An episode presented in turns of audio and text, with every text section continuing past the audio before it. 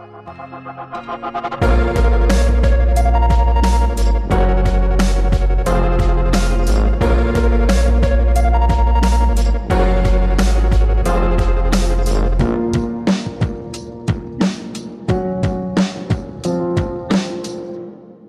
to Blackbird episode number 82. My name is James, and I think I'm finally getting the hang of this live streaming thing. I even turned off my guest's camera for once. So today I am joined by Doc Mason. He is the founder of a lifestyle health brand that um, we're going to get into. I'm going to ask him about lifestyle health, what that is. We're also going to talk a little bit about hormone therapy, which uh, is kind of controversial, actually. I asked my primary care physician about it. He was like, "Oh, that's junk science." So uh, I being me, I of course like to question the authorities and the authoritative voices. So we're going to talk about that and then just whatever else comes up. So here we go. I'll bring you in. Doc, welcome to the show. Thanks for having me. Good morning. Sure thing. So, uh, I'd like to just kind of start by getting your bio because you you were in like a traditional emergency room type medicine prior to this, right? Right, exactly. Yeah. So uh, that's how I, I started my career in medicine uh, as a board certified emergency physician. So working uh, emergency departments all over the country, filling in, helping uh, programs and hospitals rebuild emergency departments that happen to be in transition. Uh, so I've been in ERs all across the country from little, you know, three or four room ERs working 24 hour shifts to big giant, you know, academic centers where there's hundreds of rooms and beds and and lots of help around. So so I've seen uh, I've seen the best and worst in medicine, uh, as you say it, um, especially those who are you know in the middle of a of a life threatening crisis, um, heart attacks, stroke, trauma, um, all ages, little tiny infant babies that were just born, all the way through uh, folks who are 100 plus, and uh, and uh, folks who, who just come in the ER just because they can't don't have access to a primary care doc. But they all have one thing in common, and that's uh, kind of a, a, a decompensation or a, or unrest of a more or less long-standing medical or behavioral health condition.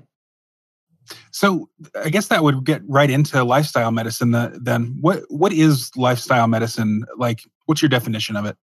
So lifestyle medicine is is the basic idea is the fundamental fact that that most medical problems and behavioral health problems um, that that plague us, particularly in this country, but all across the world, really, um, even some forms of cancer, um, and other things like chronic pain, chronic fatigue, and irritable bowels, um, a lot of things that are also kind of gray area um, medical or behavioral health problems, they all stem from lifestyle. And unfortunately, most of us have been kind of conditioned um, mm, away from that, not to really be in touch with that. Some even conditioned not to believe it. Um, and also willing to accept a crutch that is a, a medication for a certain disease, and then you know they become that disease. So lifestyle medicine really kind of transforms that whole idea, brings it back to reality, and then engages all of us and turns us into from patients into more or less advocates for our own health, wellness, and longevity. And the way it does that is through six fundamental core concepts that uh, that really are the treatment, prevention, and cure for almost all medical and behavioral health problems we have in this country. And those fundamental concepts are exercise, nutrition, supplements, basically anything other than good whole food and water we put into our bodies. So there are good ones, obviously, and there are bad ones. So in the supplement category, we talk about the difference between those. Then we have a, a fourth category, sleep. We have stress and mindfulness. And then we have relationships. Now, the thing about it is, it's pretty easy for all of us to trick ourselves into thinking that there's some order of importance there, that that exercise is the most important, or uh, nutrition is the most important, um, and then all the other ones just kind of you know fall somewhere in some rank order or line. But we can't get farther from the truth. The key is is that good positive relationships in your life are equally as important as not being a couch potato and exercising every day. Um, and that's kind of counterintuitive for a lot of us. So the the basic concept there with lifestyle medicine is you have the six core fundamentals, and then the second level thinking with that is that all six are equally important. If there was a, a race, they'd come in a dead heat tie every single time. Um, so that means that that depending on you and your life and your situation at any given point in time, maybe one is a little more important than the others. Maybe you do kind of put more weight in one area in order to rebalance. And, and balance is a universal truth. And that's what lifestyle medicine is, is all about all good things come from a place of balance, right? Nothing really good or enduring happens at an extreme of at either end. So we always try and use that word as as for what it is, a universal truth, and the word is balance. And so sometimes those six core fundamentals, we have to balance those out depending on where you're at in your life, your age, your personal situation, your work, everything. And that's the beauty of lifestyle medicine. Um, so that's pretty much it in a nutshell. Yeah, I noticed that. Um, actually, this this is something that came up when we first met. Was uh, you consider supplements not just like taking your vitamins or your your fish oil caplets or whatever, but also like even nicotine and other drugs and sort of that sort of thing are also supplements. Can you talk about good and bad supplements and sort of the sort of balance there as well? Absolutely. 100%. So like I mentioned in that in that breakdown of the six core fundamentals, within the supplement category, think of anything you put into your body besides water and whole foods. That's what's in the supplement category. So you're right. You're right. You're absolutely correct. It, it, we're talking nicotine, cigarettes, uh, THC, weed, CBD. Uh, we're talking um, hormone therapy. We're talking peptide therapy. We're talking any sort of medication, uh, whether it's over the counter, herbal, natural, prescribed by your doctor.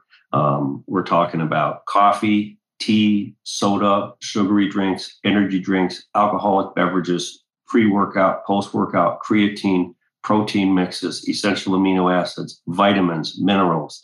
It's a long list. I probably missed some things. all the all the shit that's in Taco Bell other than yeah, other exactly. than the, the corn, wheat, and beans. Like, yeah, that too, because it's probably not not very very whole at that point. Sorry, yeah. Taco Bell. Obviously, I think you know taking a vitamin C supplement every morning is probably mm. okay, especially if someone is deficient in vitamin C. But like, do you tell your patients?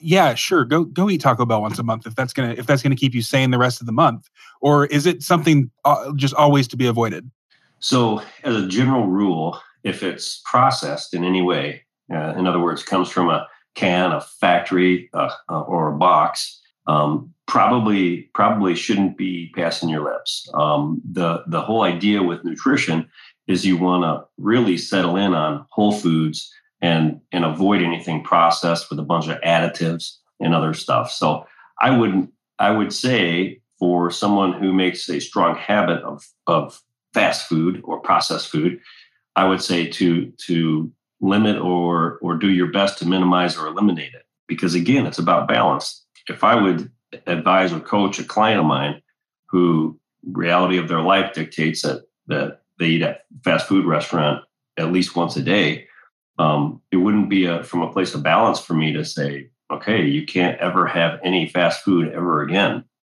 Um, that would not be long lasting. It might be radical enough and their body might adjust and mind, more importantly, might adjust in a very short period of time um, and for a short period of time, but eventually they would just go right back to their, their old habits. Um, so, really, the best approach there when I coach clients on something like this, the example you gave me, I would say, you know, if you go there once in a while and not very often, then yeah, eliminate it because that's not a very big step, right? But if they would, you know, eat that kind of food, you know, consistently, it's much better for me to coach them to slowly, um, you know, eliminate that habit over a period of months, even a year, you know, nice and easy. And then their body and mind hardly even notice the difference. Do you uh, do you recommend a ketogenic diet or any of the other sort of um, rules based diets? Absolutely. For short periods of time, you'll probably notice folks who have been on these diets, they have wonderful results within the first six to eight weeks, maybe 10 weeks. And then after that, you notice your body kind of stops responding as well as it did in the beginning. Yeah. So, what I like to do is strategically use just that beginning time, right? Um, and, and I'll counsel clients to maybe for 10 weeks be on a ketogenic diet, and then maybe the next 10 weeks to be on, on a, a different type of diet, and maybe uh, another 10 weeks be on a different type of diet, and then transition them in the final phase to a balanced diet. You know, that the, the really, again, there's that word, you know, and you'll probably hear me say it a million times. We should have just like on one of those shows where they do a word count and and you get a prize for you know the, the most times a word is mentioned because the balance on the on the nutrition is really what your body desires and craves your body wants balance and it's on a constant a constant quest for balance and so when you feed it good whole food based on a on a program of balance you have proteins you have starchy carbs you have fibrous carbs you have omega-3 omega-6 sort of fats and water you're, you're that's going to be where your body's just humming along like the elegant machine it is. And um, really, if I want to say, I'll add this, James. Uh, yeah.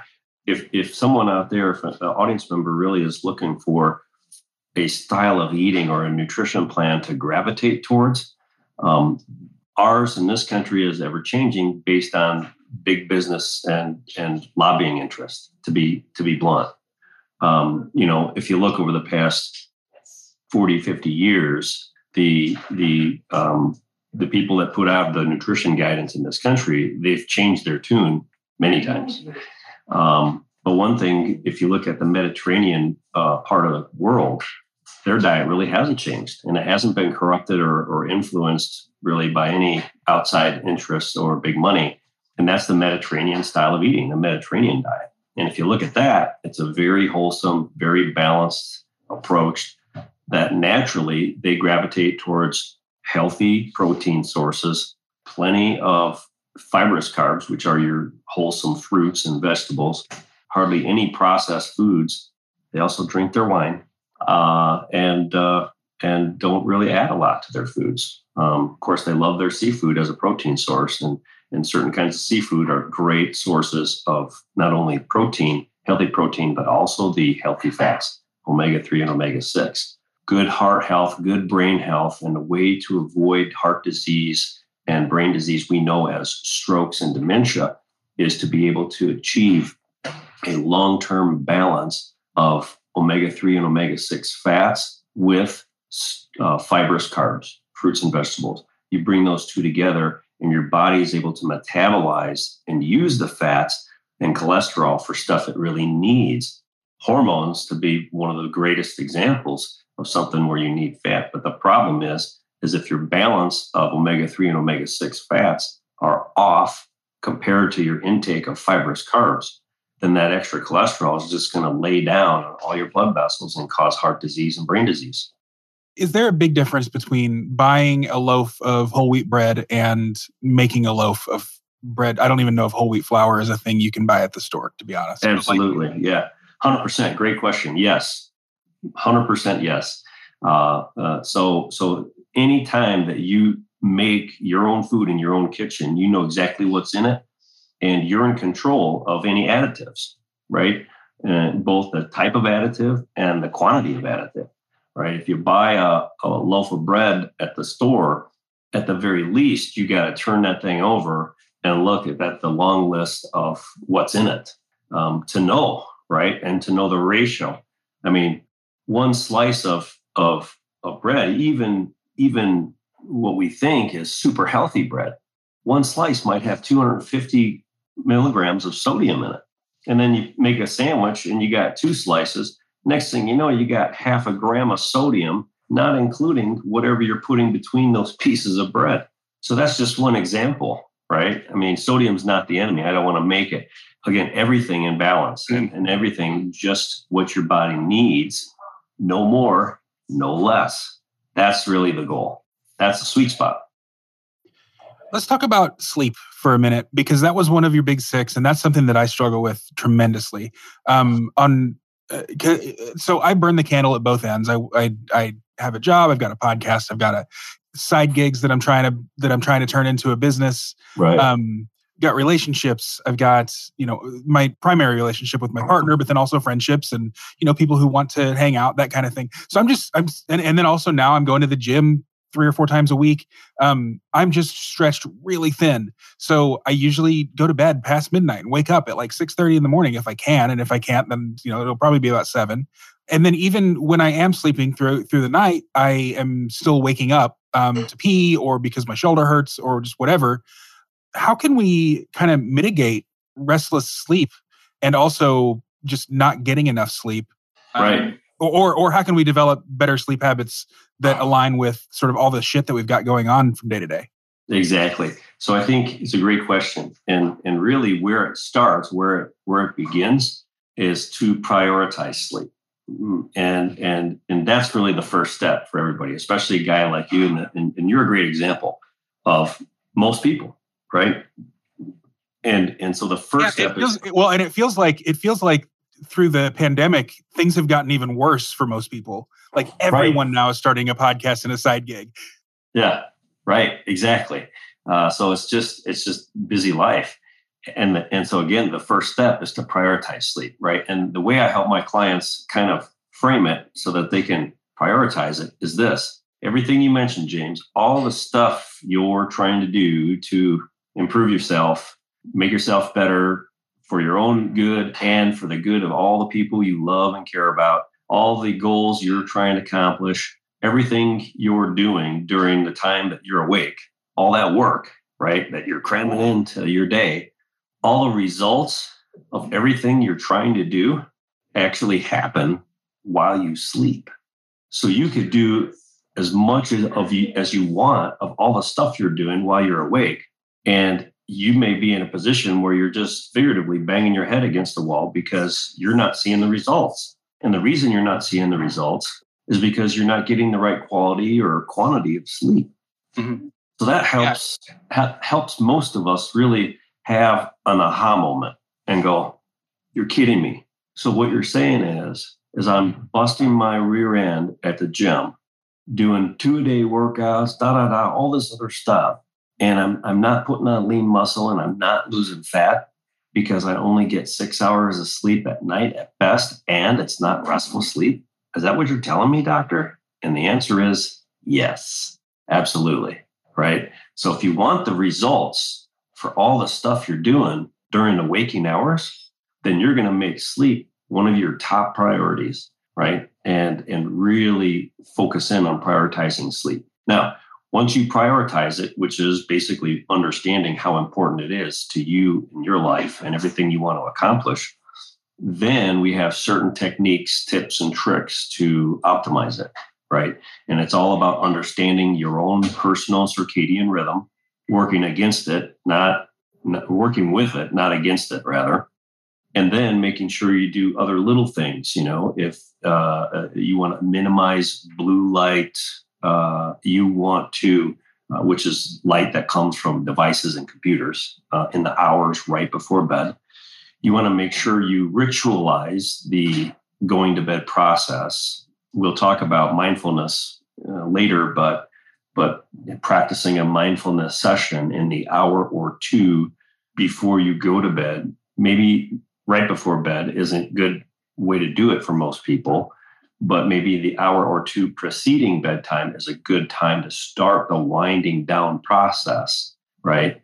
And, and make sure you ritualize that process with habits that you're familiar with that are good for you, um, that maybe require just a little tweaking in order to kind of segue into the sleep process. Making sure your beds, your sheets, your bedding, your room temperature, your pillow are all comfortable and customized for your comfort again because we're all different.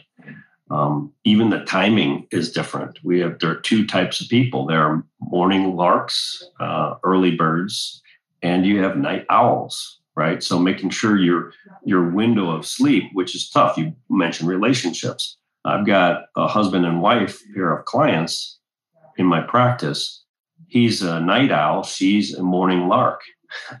So, as far as their sleep window, they only share the middle part, which is when they're both asleep. So, as far as the social aspect of a couple or a relationship in the same bed, um, you know that there's some challenge there. They have to, you know, work things out. Um, there's some adjustments that need to be made. But the point is, is that the first step is recognizing to make that adjustment and then putting effort into adjusting it.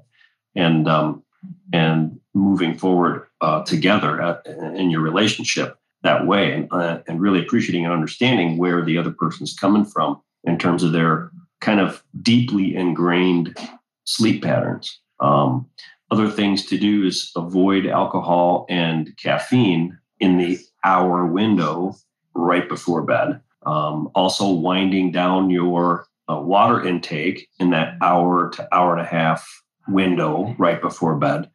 Um, so that you know you don't get up uh, as much to use the bathroom uh, during the precious sleep hours. Um, so that's really those are some tips and tricks on, on how to do that. But i think the most important thing is number one prioritize sleep. Number two develop good habits good routines and good consistency in the hour or two before you go to bed uh, so that you make sure that you have a routine or a ritual that kind of signals your brain, okay, it's time to turn off. And then the third thing is to recognize and work with, not necessarily against, our genes and genetics. You know, you like I said, you got morning larks, you got night owls. That's part of our our genetic makeup. You really can't change that, um, not in a productive way, right? So you want to work with it. You don't want to work against it and you want to be respectful of your relationships mm, with regard to that. Um, you also want to also understand some of the science and physiology of sleep and what that means to you as an individual. Um, it really revolves around lightness and, and darkness. Um, and then weather and climate play a role in that. Where you're at in the country or the world plays a role in that. So you have to understand and appreciate that too and make modifications. Um, you know, if you have a job that requires you to uh, not go to bed until very late or early in the morning, and you have to sleep at least partway into the day, then, as an example here, because sunlight triggers your body to be awake uh, and your mind to be awake. As soon as the sun rises, within a matter of an hour or so, where we are, most of us are awake. Um, it's almost magic in that sense it's really kind of an elegant thing because it's all again part of our genes part of our genetic makeup has been for millennia the human species even animals actually all animal species that's how it works. So it's really amazing but back to the example um, you have to get special shades to put up on the windows in your room so that it doesn't let even a, an inch of that sunlight come through. Um, so that's one specific example. Last i will um, i would like to to suggest uh, a book to your entire audience, um, whether you think you sleep well or not, because you might not even realize it. Um, I would say get the book called Why We Sleep. Um, uh, the author of this book also has um, a, a, class on master class, which is also a great class. Um, and it talks about the science and physiology and the, the evolutionary history of sleep and really how important it is to us and and it answers the question why we sleep. And in the end it also goes through some of the tips and tricks um, that i mentioned too about how to optimize sleep. So um, it's a great book and um, really insightful. Great. Uh, i'll make sure to link to that. I'll also link to the masterclass uh, for those who want to have more of a video audio type thing. Yeah, um, i so one thing that i've noticed and i know that this is weight related so maybe it'll just fix itself as I continue losing weight. But like I wake up in the middle of the night with just my hip and shoulder killing me. And so I have to flip over. takes me another couple of seconds to get back to sleep. It's not a you know, and, and then I don't I don't I don't know if I'm entering like a deep restful sleep for, you know, an hour or so. Um, is that like I said, just something that's going to mitigate itself, or are there tips and tricks for that right now? Yeah. So number one, first and foremost, um, basically you have to make sure that your pillow and your mattress or mattress topper if you have one experiment with um, their comfort and make sure that it's um, that it's good for you. Um, you're also uh, during this time going to want to mitigate things uh, by you know coming up with different sleeping positions. It's hard for a lot of us because uh, a lot of us are side sleepers, not back sleepers. So if you do want to promote yourself to sleep on your back more than your side, then arrange your pillows and uh, obstacles on your bed, um, other pillows, so that you you you don't naturally roll over. Because um, in the end, you know if you do end up rolling over, that you're going to wake up with the pain. Um, so, so the best solution for now to minimize the interruptions in your sleep and your pain is to set it all up and manipulate the scenario so that you sleep more often and more frequently in a in a comfortable body position. Long term, uh, it takes a little bit more thought than that. Um, yes, it, it, it probably is related to body changes changes in uh, body fat and changes in muscle mass, um, workout routines, um, other things. So you're going to want to make sure that you continue to listen to your body during the daytime in order to be able to promote um, uh, a better, more sleeping, comfortable body position and minimize pain and sleep interruptions at night. But yes, your instinct is correct. Cool, uh, and hopefully that's uh, hopefully that speaks to you know a good portion of the audience. I know that we're all kind of trying to get healthy. This podcast started as uh, sort of an I don't want to call it survivalist, but it, so the the political ideology, I guess, so to speak, that it was started out as is called agorism, and agorism is sort of like a separatist, just getting out of all the systems. So I think that a lot of my audience are people who would like to sort of um, become the rugged individualists independent yeah, exactly. And and so becoming healthy is sort of the the first step in that. And I also right. know just from from interacting with a lot of my audience members in person that we're much all overweight. So so I'm hoping that this that this is speaking to more than just me. Um, although I did have you on because I just wanted a free session. So right. um, so I guess you mentioned mindfulness and how that can be helpful to do some mindfulness exercises prior to going to bed. I have had a number of sort of meditation experts and that sort of thing on the show, but uh, I'd like to get your take on on what that mindfulness exercise could look like for someone who might be sort of the cerebral type who isn't into stopping their brain. Right.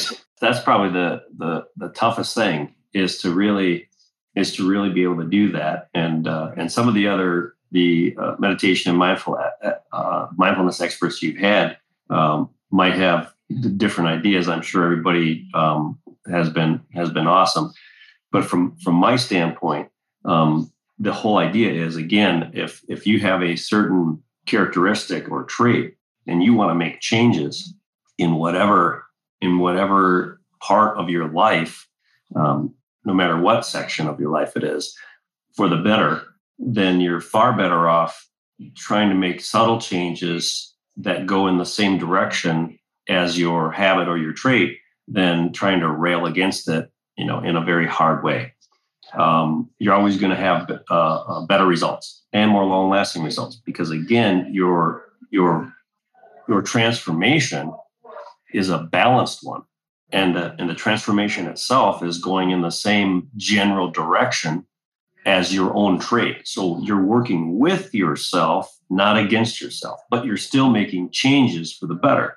So, to take that example, when it comes to someone who maybe tends to have a very cerebral uh, uh, trait and um, is very thoughtful, and their mind is always three steps ahead of everyone else, um, uh, it, that, it comes with some risks, right? You might all of a sudden decide to speak up and say something in a in a group conversation that and when you do it doesn't make any sense to your audience because you're like four steps ahead of where the audience is at. That's just one example um, so so with regard to mindfulness a, a lot of us are uh, hesitant to do it number one uh, because if you're cerebral uh, you're not so comfortable trying to manipulate that space. And then the other thing is is is once we decide to do it once we get comfortable with the thought of doing it we it's hard for us to do it uh, because we we can't really operate comfortably within that space to to control it, much like a an orchestra conductor would. So again, the whole concept comes up working with that, not against it. So what I tell my clients to do, especially getting started, is to get themselves in a quiet place first and foremost, and then a comfortable body position second and foremost. Um, and those two things uh, are really the, the fundamentals of mindfulness. And then from there, I invite them, once they're in a comfortable body position in a quiet place, to gently close their eyes and and relax their face and the rest of their body. Relax their jaw. And then the next step is to simply concentrate and focus on the breathing in and out only through the nose. One of the most, the, the easiest way to get started practicing mindfulness. And again, it's just like practicing as an athlete every week for the game at the end of the week. It takes practice. You got to do it every day, multiple times a day. And just when you think you're good enough, you practice even more so that you're better. Okay. So that's the whole idea. It's not just like one or two sessions and go, wow, I have this mastered. Uh, right. It's going to take some time, energy, and effort to really get good at it.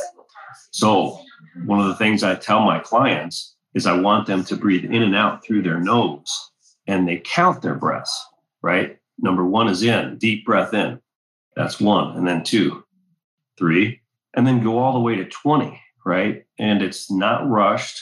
Every breath is focused on and counted on and you go all the way through that process and then and then once you feel like you're more relaxed in a more relaxed state than when you started well then you do another 20 right and you get to a point where you're you're in a very focused but relaxed state of mind and you find that the thoughts that distract you come less and less frequently from there once you get really good at that you can start some imagery. Like, for example, when I do the breathing exercise I just mentioned, what I do and what works for me, and it might be different for you, but I imagine a big, giant, white block style number of that number in my mind. And I see it. And I'm and I'm breathing in and I and I imagine that number one. Right. And as soon as I get to the top of my breath, I'm ready to exhale. That number one just gently obliterates into a million tiny pieces and it's replaced by big block number two, right? And then that same process goes again and again and again, all the way to 20 or more. I have a client that I just trained on this technique. And what she does is she imagines big puffy numbers like clouds or pillows. and then they just kind of float away. So, so the point is that I'm working with my own intrinsic imagination, what works for me. And that's what you want to do. You want to work with it, not against it. And eventually, once you get good at the breathing process, you can use different techniques like box breathing, where you go in for a count of four and then you hold it at the top for a count of four. And then you release it for a count of four. And then you hold it at the bottom for a count of four. And you keep going over and over again like a box right? For a count of four. Once you get more relaxed, you can do a count of six, a count of eight. Um, there's a lot of different breathing techniques. And I think once you get your breathing under control and you can monitor the breathing, the next kind of level of mindfulness that I like to have my clients engage in is a process of getting in tune with their five senses. So then the next kind of session, in addition to breathing, I never want people to abandon the breathing exercises and the breath work. I want people to get into being in tune with their five senses. So while you're in this kind of relaxed, mindful state, I want people to really focus in on one sense at a time. You know, like hearing. What do you hear? What are the sounds the quiet, soft, subtle sounds you're hearing in this quiet space you're in. Do you hear a clock ticking? Do you hear a background noise? Do you hear a bird twerting outside? Do you hear a dog barking off in the distance? Do you hear the hum of your furnace or your air conditioner? Do you hear the whirling of a ceiling fan above you? Right? See what you hear and, and, and operate in that space for as long as it takes for you to have heard everything. And then move into what do you feel? What do your fingers feel like? What do your hands feel like? Are they tingling? Are they sweaty? Are they hot? Are they cold?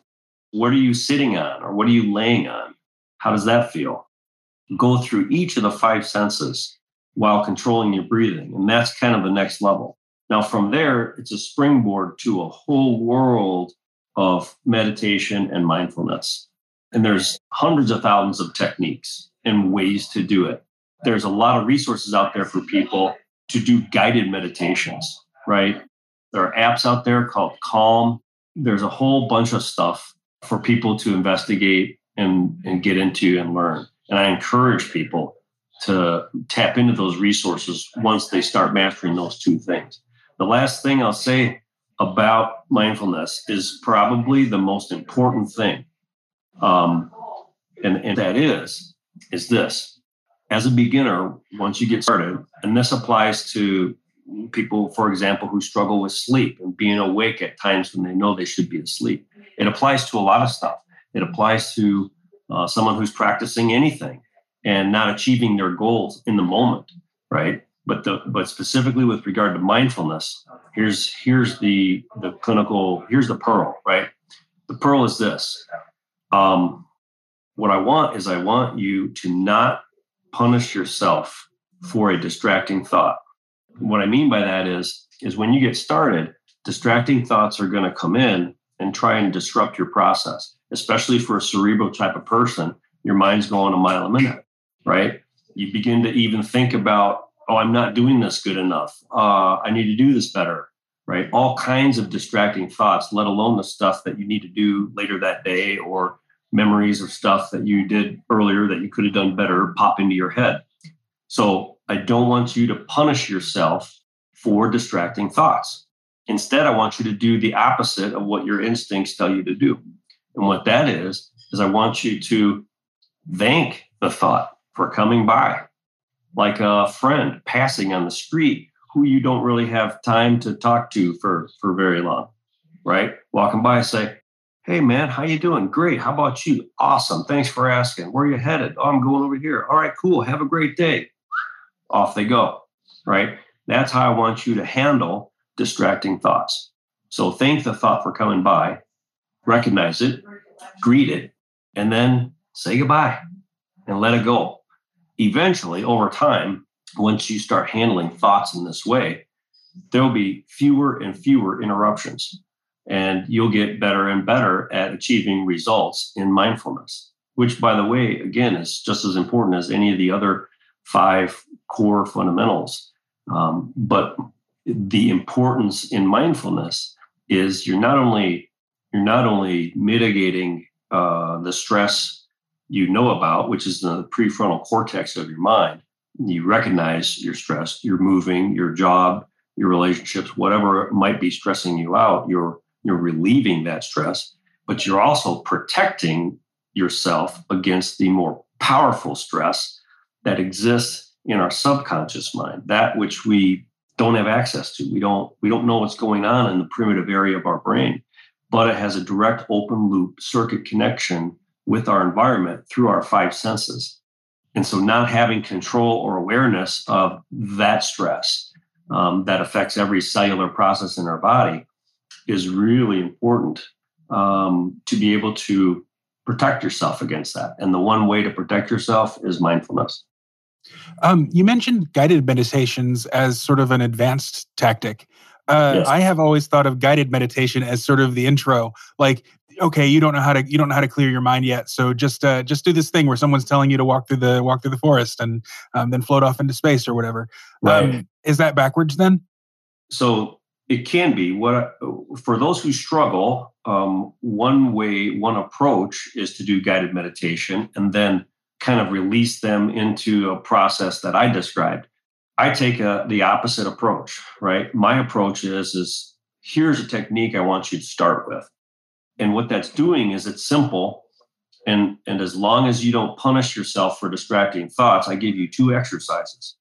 The one level exercise is the breathing and counting and maybe imagining the numbers in a way that appeals to you so that the reason I want it to appeal to you is because that's going to keep you most focused on it and protect against distracting thoughts, right? So the number one, the number two, going inside, coinciding with the breathing in and out through the nose, that whole process is meant to consume your brain energy, um, especially if you're a, you have high brain energy, um, and then pairing that with the coaching that you're not to punish yourself for any distracting thoughts, that you're supposed to recognize them, say hello, and then goodbye, is a tool that helps you as even as a beginner train yourself and train your mind to be able to be calm and handle distracting thoughts.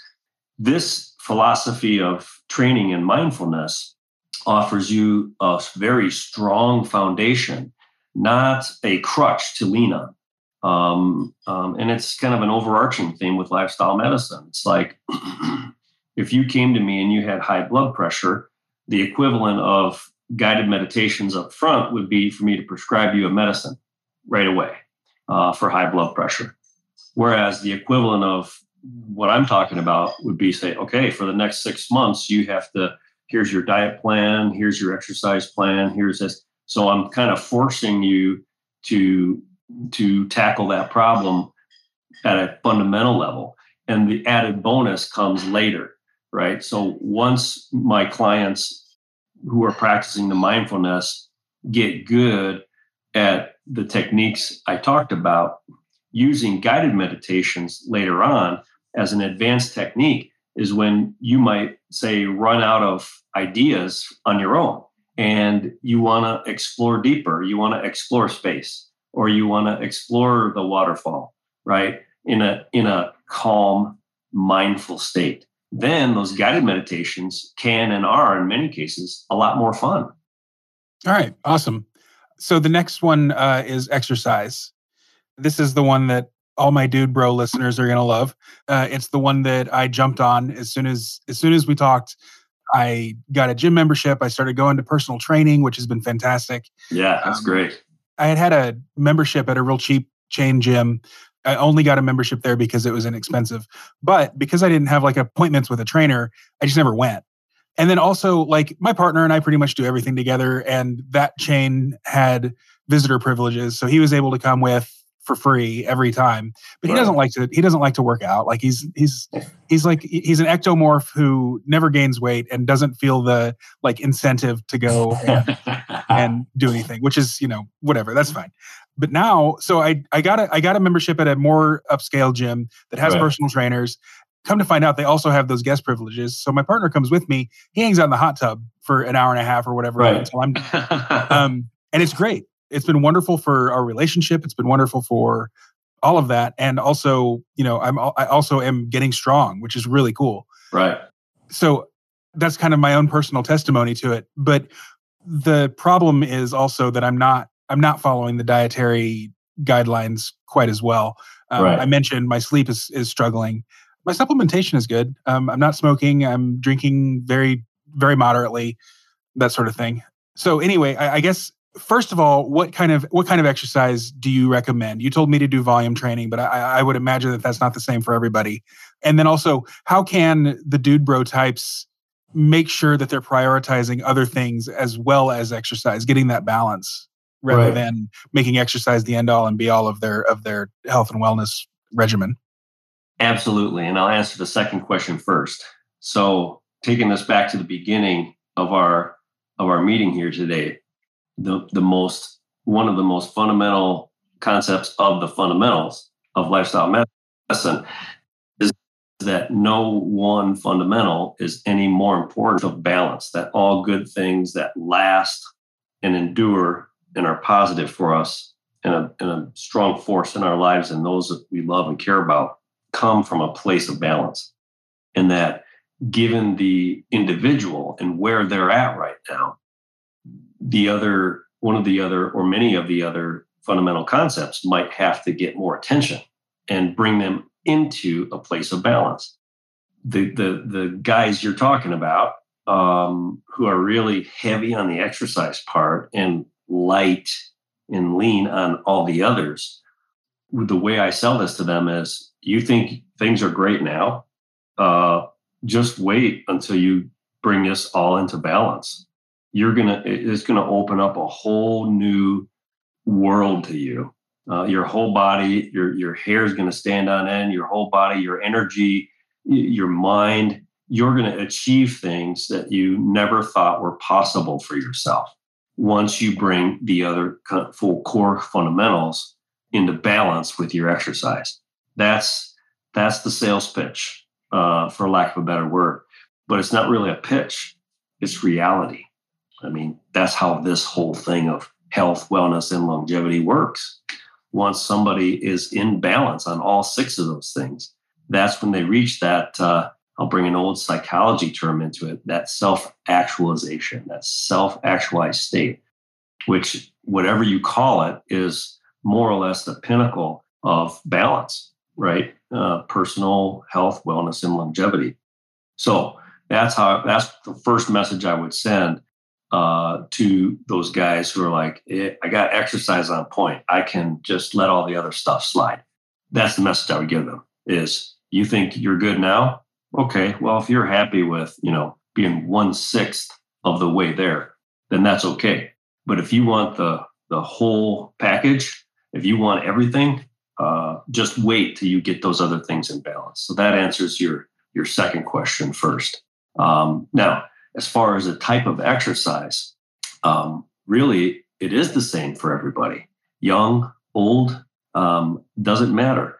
If you are a a strongman competitor, or if you are a CrossFit athlete and you compete in CrossFit games, or if you make a living running triathlons, or make a living on a bike as a cyclist, or you make a living running marathons or cross country, then then you're different. And uh, for those folks, I recommend exercise that matches those career goals and those careers, right? Um, but if you look at the numbers, there are very few of us who are getting paid for those kinds of things um, and those kind of competitions. And so, for the person who's a, not a professional athlete in any one area of, of physical work that we commonly associate with exercise, then the, my prescription for exercise is the exact same that I gave to you. Um, it needs to revolve around, not be entirely defined by, but it needs to revolve around resistance training, right? Whether it's with weights, bands, body weight, you know, you name it. Um, uh, resistance training is really what it needs to revolve around. Um, endurance training is not so important for the non endurance athlete. Um, so I would say minimize any kind of endurance training. Any kind of cardio is really nice. It's super flexible. It's whatever you like to do, right? Um, so take whatever you like to do and then and then modify it to where you have periods of high intensity and periods of low intensity. This could be boxing, uh, mixed martial arts, uh, rowing, uh, cycling, walking, running. Um, it, it could be literally anything. And that can be the heart health component. Just do it because you like it, not because you feel like you have to. Why? Because the way that you do resistance training, the way that you do it in terms of how I prescribe it, gives you all the heart health benefit you need. So then you do the heart healthy stuff, the stuff we typically think of heart healthy stuff, because it's fun and you like to do it, as opposed to me as your coach telling you you have to do it, um, which is a much better reason to do things because you yeah. like them and they're fun, not because someone's telling you to do it. So then we boil it down to how do you do the resistance training? And this is something that you're familiar with because I gave the same prescription to you. Number one, you go for volume, right? Um, again, if you're not a strongman competitor, you don't power lift in competitions, right? You you don't have to do those kinds of exercises with weights and resistance training. What I want you to do is go for volume, high rep count, or better yet, go for time. Stop counting your reps I don't care how many reps you do. Well, unless there's a lot of them, I want you to do a lot of them. Rather, do a certain move or a certain lift for 30 seconds, 45 seconds, a minute, right? Go for time, right? The whole point is, is that volume training gives you time under tension for your muscle. And that's really what we want. What builds the size and in many ways the strength of the muscle itself is this phase, the contraction phase. It's called the concentric phase. Boom, right? But the eccentric phase, the elongation of the muscle, what does that increase the size and strength and flexibility of? The joints of the muscle, right? The elbow in this case and the shoulder in this case. Where the muscle connects to the bone is strengthened and becomes more easily trainable for flexibility by focusing on resisting in the eccentric phase. So I want you to use power and explosivity on the concentric phase to increase the size and strength of that muscle. But then I want you to go nice and easy and resist gravity on the way down because that's increasing the size, strength, and flexibility of joints. So that's why time under tension and volume training is really important. Okay, so then the next thing, the next part that I want you to incorporate in your in your weight oh, training. Uh, real quick, let me just interrupt. To, yeah. Um, so for those that are listening and not watching, when you were doing the concentric movement, oh, you, yeah. were flexing, you were flexing your bicep. Yeah. Uh, the eccentric was was like unflexing the bicep. Exactly. So basically, yeah. it's the like elongation curl phase of the muscle. Right? Yeah, exactly. The, so the curl is the is the concentric, and then resetting back to the start is the eccentric. Exactly. Yep. Sorry, I should have I should have realized that people couldn't. Not, not everybody can see me. So um, next, right after after we focus in on volume training, right, and time under tension, the next part we want to focus in on is is metabolic training, and this is where the heart health comes in. What I told you to do, and what I tell all my clients, is not give yourself much rest at all in between sets and exercises. You're constantly moving and, and a lot of times I have clients who are doing dumbbell workouts. They hold on to those weights the entire workout. They never put them down. They go from move to move to move, and any rest they give themselves is not really rest. They're holding on to those dumbbells and more or less doing a farmer's carry the entire time they're working out, 30 to 60 minutes. That can get tough and it's and it's uh, hard work. But we're strong beings meant to do hard things, right? So when we feel strong, we want to push ourselves. When we don't feel strong, we don't push ourselves. Um, and that way you get strong and and flexible without risking injury, which is really important. But the metabolic training, what it means is you give yourself only 30 to 60 seconds rest in between sets and exercises. That's it. By the second exercise, you probably notice you'll be in a flop sweat you're huffing and puffing and you're working hard, right? Last part of resistance training I want all my clients to incorporate is, is functional training. They want to focus on, on compound body movements as often as they possibly can. If they can build an entire workout based upon compound body movements, that's the perfect workout right there. Even with body weight, I can give you a perfect example. I want you to imagine two scenarios. I want you to imagine in one scenario, dropping down and giving me 20 push ups, best form you possibly can, 20 push ups. And then imagine how you feel when you're done. All right, got that? Good. Now I want you to imagine giving me 20 push up, push up, burpee jumps, right? Same number of push ups, but imagine for a moment once you finish those 20 burpee push up jumps, how you feel compared to how you felt when you just did the 20 push ups. Again, it's the same exercise. What I, the purpose of that exercise I wanted to give you was I wanted to work your chest. I wanted to have you do push ups to develop the size and strength of your pectoral muscles. But instead, I'm having you choose to do the burpee push up presses or jumps. Instead, I'm giving you the same amount of work for your pecs, right? But now I've incorporated your entire body and your heart and your mind too to get through those 20 burpee push up jumps. Um, it's a much better exercise all the way around. Um, and it's better for everything. It's gonna it's gonna touch on all six fundamentals. just doing the burpee push up jumps instead of just the push ups will affect all six fundamentals. It's to affect your your sleep. It's to affect your um, nutrition. It's going to affect metabolism. It's going to affect hormone levels. It's going to affect relationships. It's going to affect everything. Um, so those are the three aspects of resistance training that I want all my clients to incorporate: volume training, functional training, and metabolic training. Um, and that's it. That's the exercise. There you go. Uh, so the last um, area is relationships. Just go. What do you have to say about that? So, as I mentioned to you, you probably remember, um, humans are social creatures. I mean, it's it's in our genes. Our mind, body, and spirit thrive off of and are fueled by healthy, positive relationships in our life. Now, obviously, the first thing that comes to mind is relationship with another human. But we also have other relationships, right? With pets animals, dogs, cats, horses, cattle, chickens, I mean, whatever.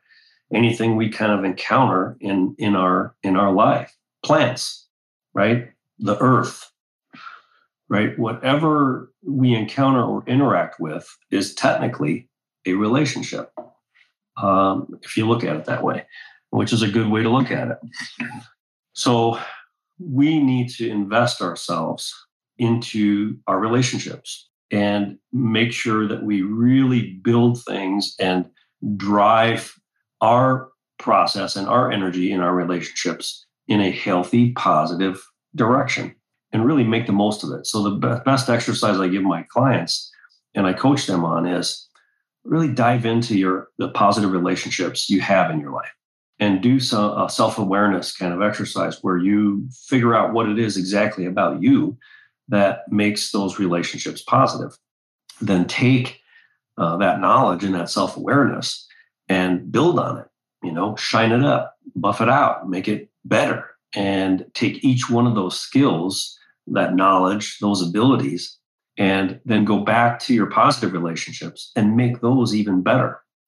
And then and then take all that information you have about yourself and use those tools and that toolbox you've you've kind of developed into making all relationships that you're a part of positive as positive as they can be.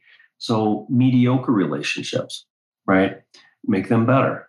Unknown or potentially negative relationships make those better right? Invest yourself in relationships. Um, a perfect example, um, you know, you're sitting there working at your desk or in your office, uh, wherever you work, and and um, the cleaning person or whoever like maintains your workspace for your company comes by and uh, is either sweeping something up or or or vacuuming something or emptying a, a trash can, you know, wherever. Um, and normally throughout the course of the day, you might not even recognize that person's there, right? They're just, they're there kind of in the background. Um, instead, if you want to invest yourself in relationships, pause, take a breath, look that person in the eye with all the genuine, you know, relationship uh, uh, force you have in your body, and and thank them and say hello ask them how their day was, um, and and wish them nothing but the best, and and uh, acknowledge them. Right. This is a relationship now. It only lasted maybe 20 seconds, but that's not only fuel for them, it's fuel for you. Right. So in the process of doing that, you're partly selfish because you're recognizing the fact that that in order to achieve higher levels of advancement with regard to the relationship fundamental that really is the glue that holds all this together. You need to put yourself out there and um, and lend somebody that that relationship hand, so to speak. It even applies to um, people who throw negativity your way, right? So that's again, this is a, a relationship thing.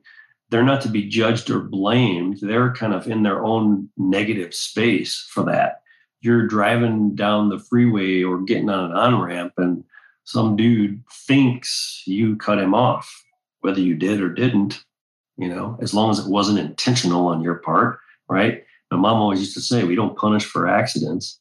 You know, those things happen. Sorry. But as he passes by you, you know, he's like rolling down his window, shaking his fist, giving you the finger, like yelling and, you know, being all aggressive, as opposed to being lured into that that negative rabbit hole um, or shaking your fist back at him, which really is a process that even if it's only a second or two, it takes energy from you from this relationship piece. Instead, meet that negativity with positivity. Take a negative relationship, no matter how brief, and turn it positive. Because in the end, this is for you, this is your energy, right? It comes back at you, right? So might as well make it positive so that you can use it. And you don't want to lose any fuel, right? You just want a full tank all the time. So that's the uh, relationship piece. I love that. So the last couple of years, as everyone knows, we have kind of been told not to not to interact with people quite so much. I have kind of bucked that by, you know, still interacting with people as much as I can. Making conversation with the cashier at the grocery store, for instance, kind of reminds Absolutely. Yeah, it kind of reminds me of what you were just saying. Do you think and like I no longer work in an office environment, for instance. I I, I got a remote job even prior to COVID so I don't have I don't have work friends. All of my work friends are you know uh, they're around the world. Most of my like common interest friends are on Twitter. I have some work friends from my old job. We don't really see each other very often. My closest friend, uh, his wife is diabetic and she was pregnant throughout the pandemic. They ended up the pregnancy miscarried. Um, so, and then she got pregnant a couple of months later. So, anyway, they were being very, very careful all throughout the pandemic so like that relationship has struggled a little bit all we tend to talk about is stressful issues like politics and stuff because we don't necessarily see eye to eye on everything it's just it feels like the last few years all of my relationships have struggled um, right. other than the relationship with the person i live with and you know i mean that's only one relationship. It's the most important relationship in my life but like you know right. i mean there would be it would be nice to, and my family all lives in texas. Um, i'm in minnesota. Do you have any feedback or advice for circumstances like that where someone's whose relationships are all at a distance might feel unfulfilled as far as that goes? Absolutely. So so that too is a, is a little bit matter of perspective and to a degree you can only work with what's what's in front of you and the pandemic has been a perfect example it has placed limits on our our what we thought of as relationships and being able to contribute and build them um, uh, uh, that were not our of our doing. We uh, so we had to work with what we got, and I think what you mentioned is is exactly that. So so a relationship, obviously, for many of us, uh, most of us, the most fulfilling relationships are like in person kind, right? And um, and there is truth to that, um, and I think I think it's it's absolutely um, it's absolutely true. Yeah, and not just truth to that; it is true. Um, however, once those are limited, we have to step back for a minute and, and realize that that any kind of relationship is still a relationship. Okay, and and we need to do two things. Number one, we need to recognize that and invest ourselves in it. And number two, we need to go out of our way to even make those relationships more fulfilling.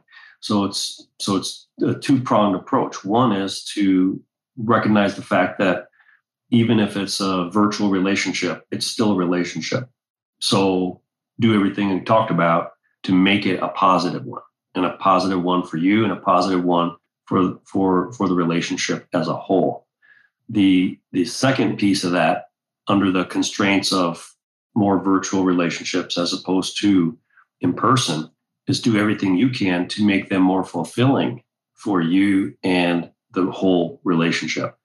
In other words, if if you have a lot of friends in the virtual world of Twitter, for example, right? Those are all relationships. And you have relationship with the group and you have relationships with each member of the group. So go out of your way to not only focus on those being positive, for you and everybody else, but also go out of your way to make them more fulfilling. And one idea to do that is maybe take a, a Twitter relationship with the group and with individuals to an, another level or to a next level and maybe engage in telephone conversations or video chats with them or, or just bring them up a level beyond a, a, a Twitter group or, or a tweet. Um, and, and then when things relax a little more, then and uh, and there are opportunities to do so, then you can meet in person. But many of these relationships, people are spread all over the world, so that becomes not practical or possible. But do everything you can to make those relationships that are limited more fulfilling. And the way to do that is to bring them up a level or two. Yeah, cool. Um, and I do do that as well. Like when when I do travel, which you know, I mean, for the people who I interact with the most, um, COVID was pretty much over within a month or two. Uh, we were we were getting together in person when we could, just not at not at restaurants because they were shut down, that kind of thing. Although now, I mean, pretty much the entire country is, at least the places that I go to, there are opportunities to hang out in person. And so, you know, uh, I'll, like I'll be in New Hampshire in a, in a few months, and I'll be in Texas next month, and that sort of thing. Awesome. So we're yeah we're we're getting together. We're meeting. It's it's really good. It's yeah.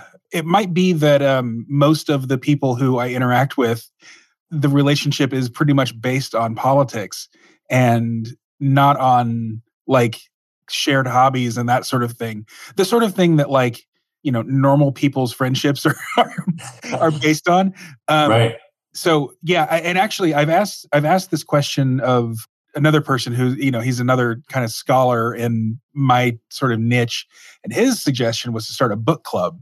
You know, being that we're all kind of nerds, you know, a book club, but not a book club where we're reading political books.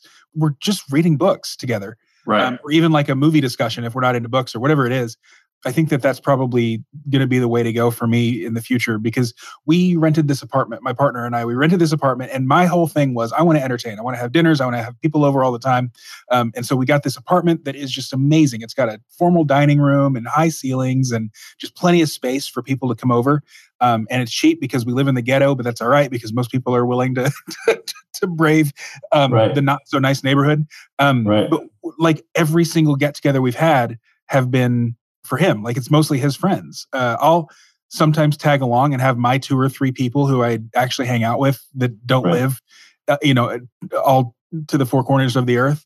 Right. Um, but uh, yeah, I think that starting like a local meetup group or something like that is going to be my is going to be my saving grace because I'm too much of an extrovert to only have online relationships. It's just the the way it is. Uh, Absolutely. I did have a question also. You mentioned at the very beginning of the the piece on relationships that it's not only about interpersonal relationships, but it's also about interacting with um, with nature and and um, everything else. Can you maybe talk for a couple of minutes about what that kind of looks like? Um, that feels like sort of a, a mix between mindfulness and relationships to me. Hundred percent. And so and so the other thing about these fundamentals to not allow ourselves um, uh, into a into a false sense is we don't want to silo them. They are fundamentals, right? And, and each one is a continuum that crosses over into all the others. So it's it's a, it's like almost like a giant Venn diagram uh, made of spheres, if you can imagine that. Um, and they're all kind of kind of globbed together, although they each also own their own independent space. So I like the fact that you recognize that that uh, a relationship with nature or natural things like plants and trees and the earth and animals um, and everything else is just as much of a relationship by definition as a relationship is with a person or a friend or, or a loved one or whoever. And so, yes, that does cross over, right, into all the other areas, particularly most notably, it crosses over into mindfulness. So, so we need to invest ourselves as much in that type of relationship as it's available as we do with people.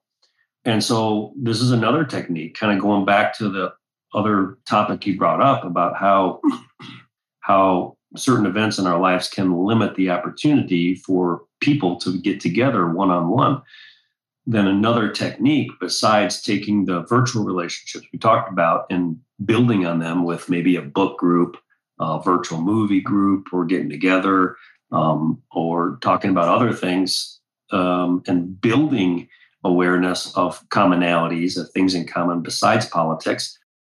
Another uh, aspect is to really focus in on on what's available to you.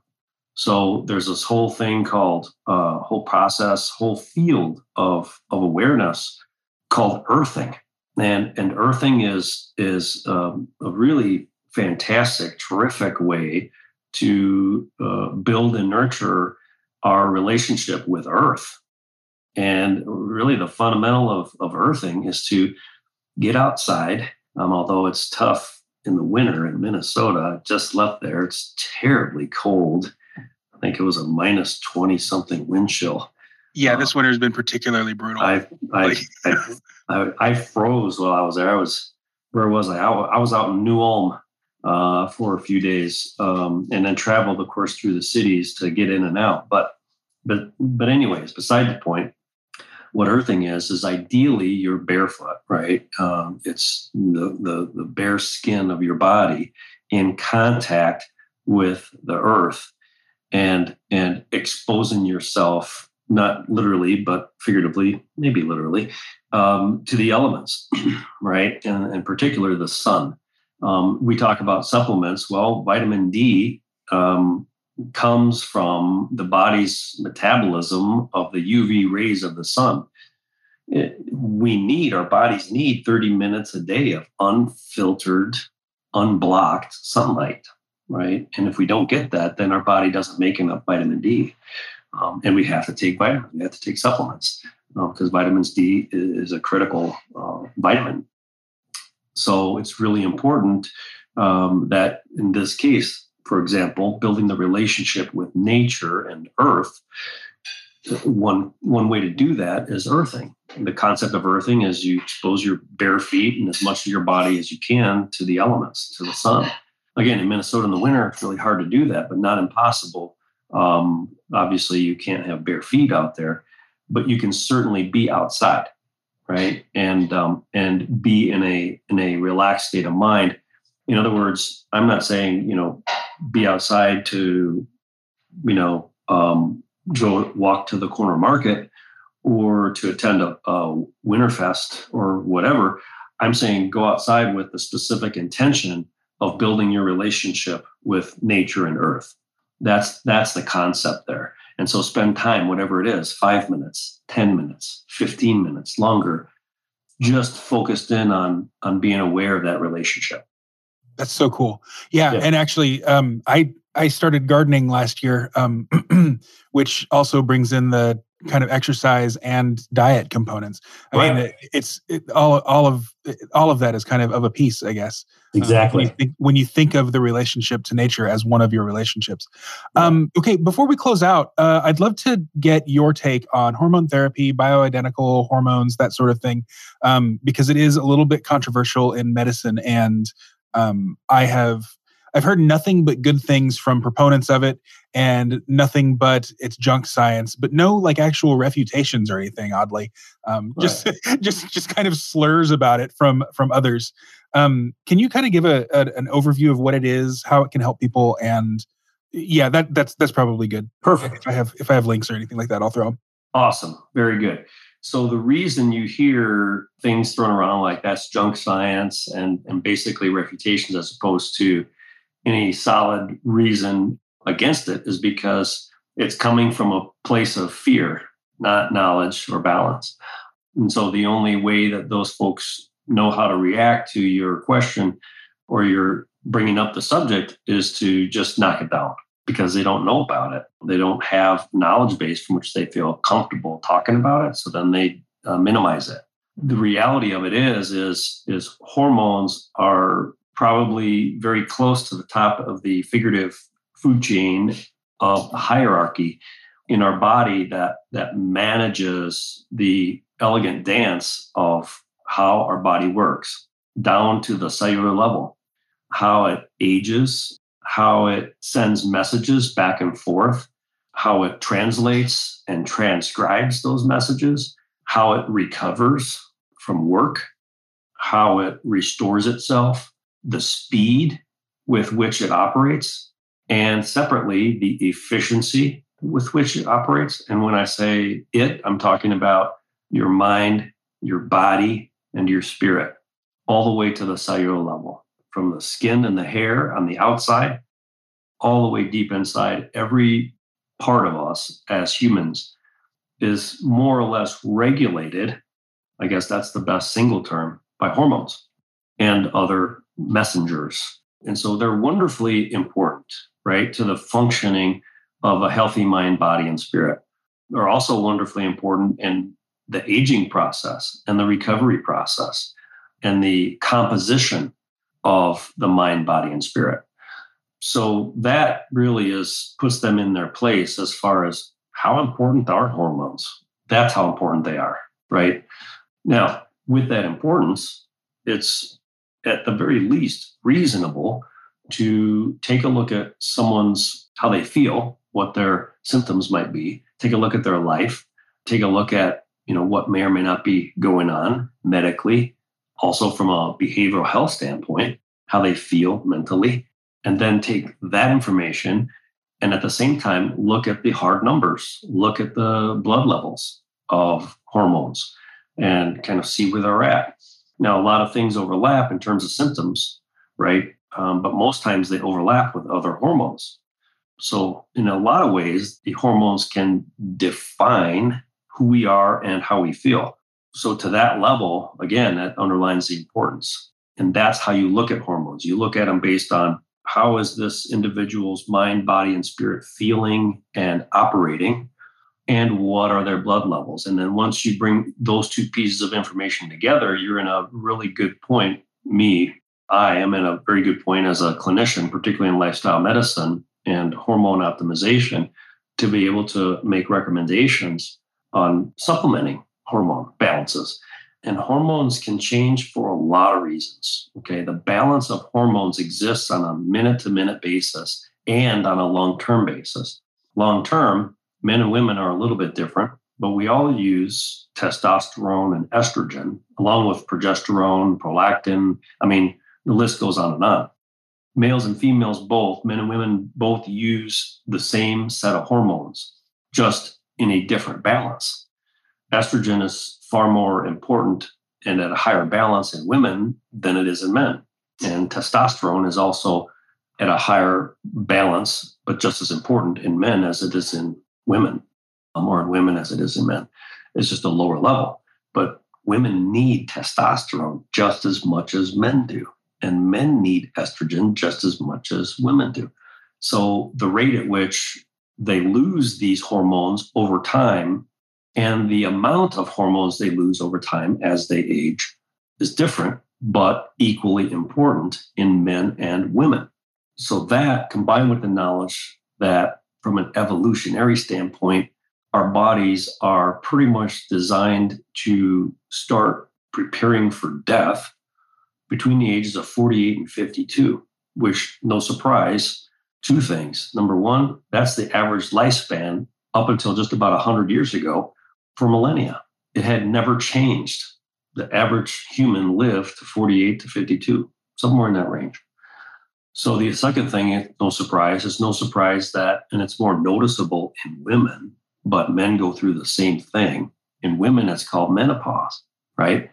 Women enter menopause 48 to 52 on average. That's where they go, right? So that at a time, from an evolutionary standpoint, was designed to be the beginning of the end, so to speak, for men and women. Um, the hormones were declining and they were in a state of shutting down, preparing for death. Well, now we have medicine and science and technology that has far outpaced in terms of advancements evolution in our genes. But it's a slow process. Our genes have not caught up with all this yet. So now, in the last hundred years, we've almost doubled our average lifespan right? But yet we still go through menopause and andropause. Andropause is the word for male side of it at 48 to 52. so now we're living almost half of our life in a state of hormonal imbalance. And I've already mentioned how important hormones are to your mind, body, and spirit. So my whole philosophy is you got second half of your life yet to live. Why not make it the best half? After all, at the age of 48 to 52, most of us have accomplished a lot, if not all, of the great things life has to offer us. Yeah, that's when we have all the time and money in the world. right, exactly. So why not make that second half the very best half, really? Instead of just going, oh, well, nah, um, I'm 50, I guess I've accomplished everything. Now I'm just going to ride off into the sunset.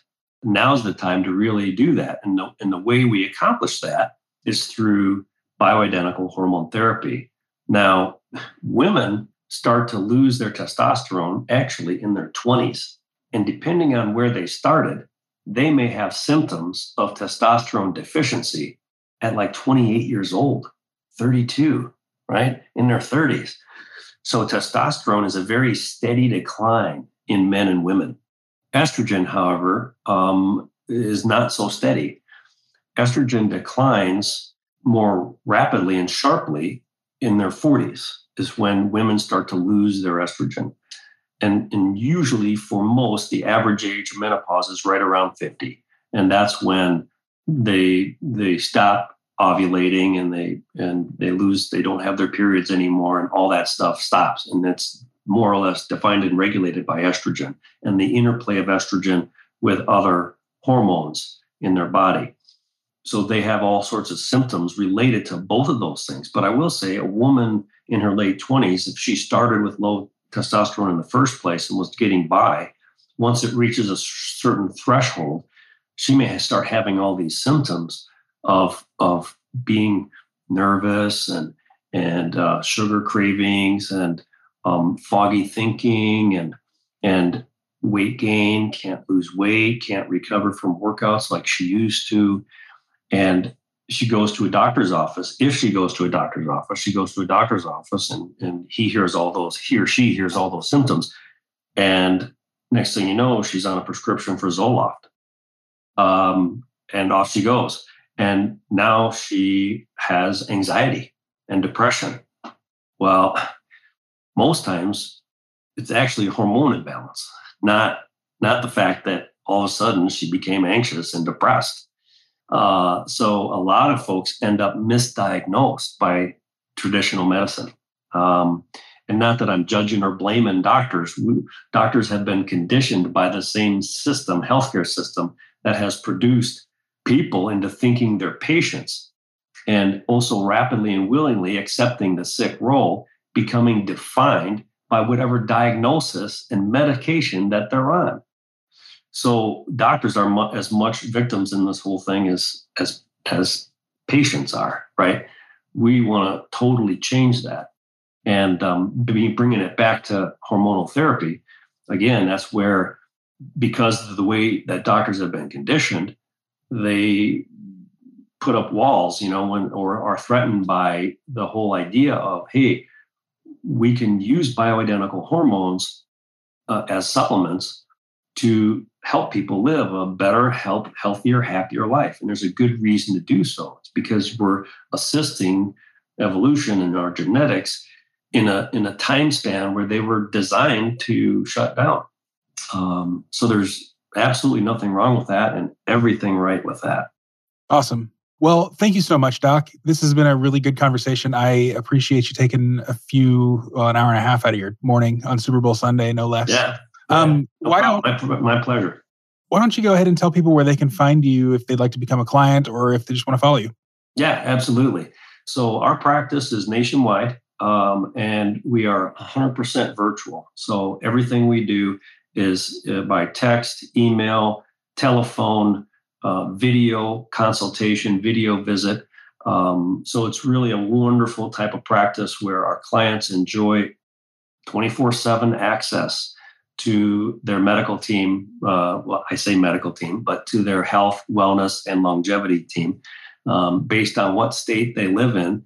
And all your listeners in Minnesota would would have me as your lifestyle physician Um, but of course, depending on the state you live in, you'd have one of our other uh, physicians, board certified docs, uh, as your as your coach, your mentor, and your physician.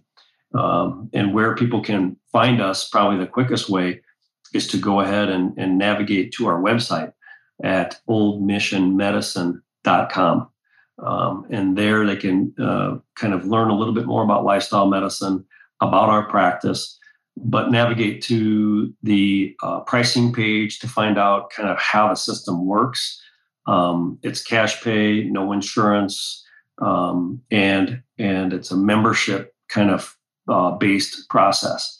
We get you started with a whole comprehensive set of labs and a uh, probably 30 to 60 minute um, consultation where I'm online with you as a as your physician, um, and we talk about mm, you kind of where you're at, what your symptoms might be. We talked about the labs and the blood work that you did.